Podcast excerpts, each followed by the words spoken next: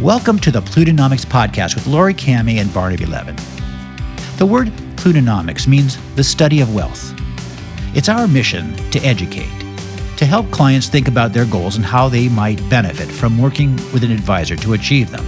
But more importantly, it's to make sure our listeners understand both the pros and cons of any issue so they can make informed decisions and increase the odds of finding the right answer for them. You see, it's not who's right or wrong, but knowing there are no disinterested parties or unbiased opinions, and that where you sit depends on where you stand.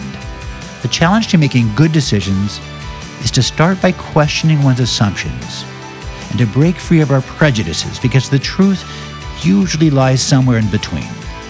There are always two sides to every issue, both of which have merit.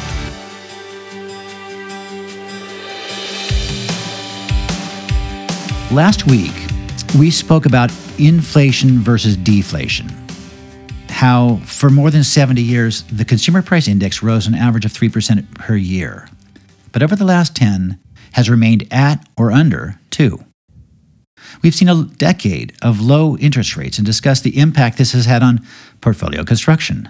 And we invited our listeners to actually write down a 1 followed by 12 zeros so they could visually appreciate what a trillion dollars really looks like. This week's topic is about global investing. When we think about global, or more particularly international investing, we tend to think about which foreign country or company to gain some targeted amount of exposure outside the US. But so many companies have set up manufacturing, supply chains, and service centers all over the world that in a certain sense we could simply buy the S&P 500 and gain the exposure that way. Since over 40% of the sales are made overseas, and the whole notion, therefore, of foreign versus domestic may be moot or irrelevant, at least when it comes to asset allocation. In other words, with so many companies selling their goods all over the world, their products have become global brands.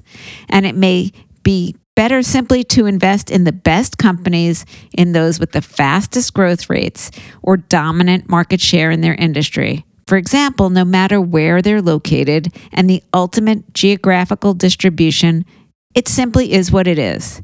What we do think about is the four P's, which stand for people, product, price, and performance in a bottoms up investment approach, looking for companies who fulfill a given need and provide the best solution. Years ago, I thought that having some minimum allocation to foreign companies was important in a portfolio, if only for the sake of diversification.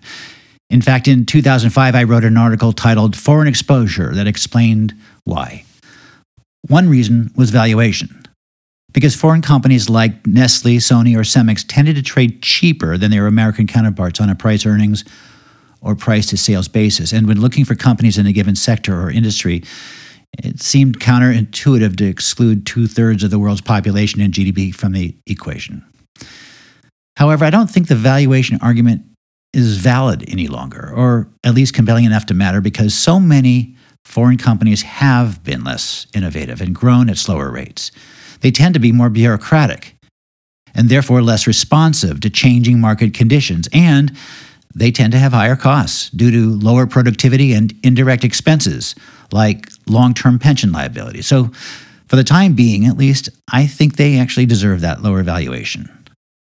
Also, in my 2002 article titled Creative Destruction, along with Tom Friedman in his book, The World is Flat, I described how globalization and the internet had changed the competitive landscape and how most of the natural barriers to entry had been removed, spelling the end of what Friedman called Fortress America. Again, perhaps that was true for a time, but now may no longer be so. This may be because of trade disputes, like we had with Canada and Mexico, or because of China's ongoing IP theft and onerous ownership rules, or because of people like Margaret Vestager, who's now the executive vice president of, and I quote, the European Commission for a Europe fit for the digital age. Huh. She has been taking some of our most successful companies to court for years to claw back tax breaks, offered in good faith at the time by countries like Ireland to attract industry and investment. But even though Ireland is a member of the EU, she felt the benefits should have been shared more broadly.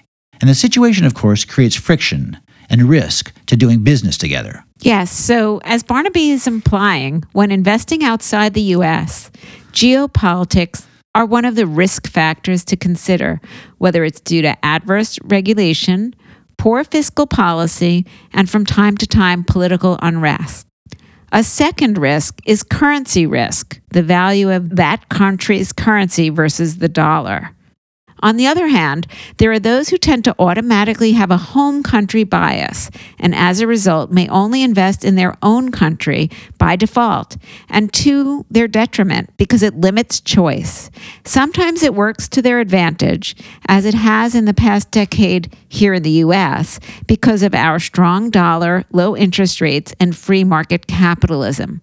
And until recently, declining corporate taxes and deregulation. But in other decades, we have seen superior growth in Japan, for example, in the 80s, or in China for the first 10 years of the new millennium, as they opened their markets to new investment. In the case of Japan, their state of the art manufacturing and focus on teamwork was the envy of everyone, from GE to Procter and Gamble, who tried to emulate it, and to people like William Deming, who wrote books but ignoring them altogether would have had a material and negative impact on portfolio performance. We both, for example, think it's important to have exposure to emerging markets in general because they have younger demographics and a growing middle class. They're earlier in their spending cycles, which are long term in nature, and for the strides they've been making in education, both overall and relative to us. And finally, because of the flood of investment from everywhere else in the world, for everything from factories to infrastructure. From Brazil to Israel and India to Vietnam, these countries tend to have faster growth rates. And until recently, companies have been outsourcing much of their manufacturing there to lower costs. So, over the next decade, I expect both Laurie and I will continue to add exposure to emerging markets and to companies there through ETFs and ADRs. It's just that we'll go wherever we see the best opportunities, regardless of where they are, and we won't put the cart before the horse by basing our decision on a map. Again, the question is are we going to see a shift by investors once more overseas? And will U.S. companies continue to rebuild their manufacturing and supply chains here in spite of the threat of higher taxes?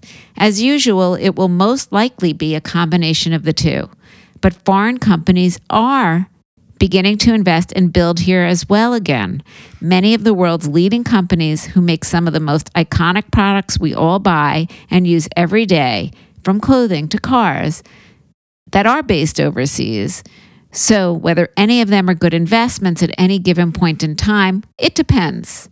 But because we're taking a global view, we just keep thinking about those four P's, whether we want to include exposure to a given best in class business, regardless, as we've said, of where they're based. In the meantime, please offer us any feedback you have on what we said today. Or if you have questions, reach out to either Laurie or me. And please join us next week when we'll be discussing bonds and whether in today's low interest rate environment, they still have a place in your portfolio. This is Barnaby Levin and Laurie Kamhi for the Plutonomix podcast, signing off. LK Wealth and Asset Management and LCK Wealth are a group of investment professionals registered with Hightower Securities LLC, member FINRA and SIPC, and with Hightower Advisors LLC, a registered investment advisor with the SEC. Securities are offered through Hightower Securities LLC and advisory services through Hightower Advisors LLC.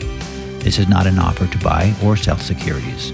No investment process is free of risk, and there is no guarantee that the process or investment opportunity to reference herein will be profitable. Past performance is not indicative of current or future performance, and any investment opportunity referenced herein may not be suitable for all investors. All data and information referenced herein are from sources believed to be reliable, and any opinions, news, research, analysis, prices, or other information contained in this research is provided as general market commentary. It does not constitute investment advice. Neither LK Wealth and Asset Management, LCK Wealth, or Hightower shall in any way be liable for claims and make no expressed or implied representations or warranties as to the accuracy or completeness completeness of the data for statements or errors contained in or omissions from the obtained data and information referenced herein.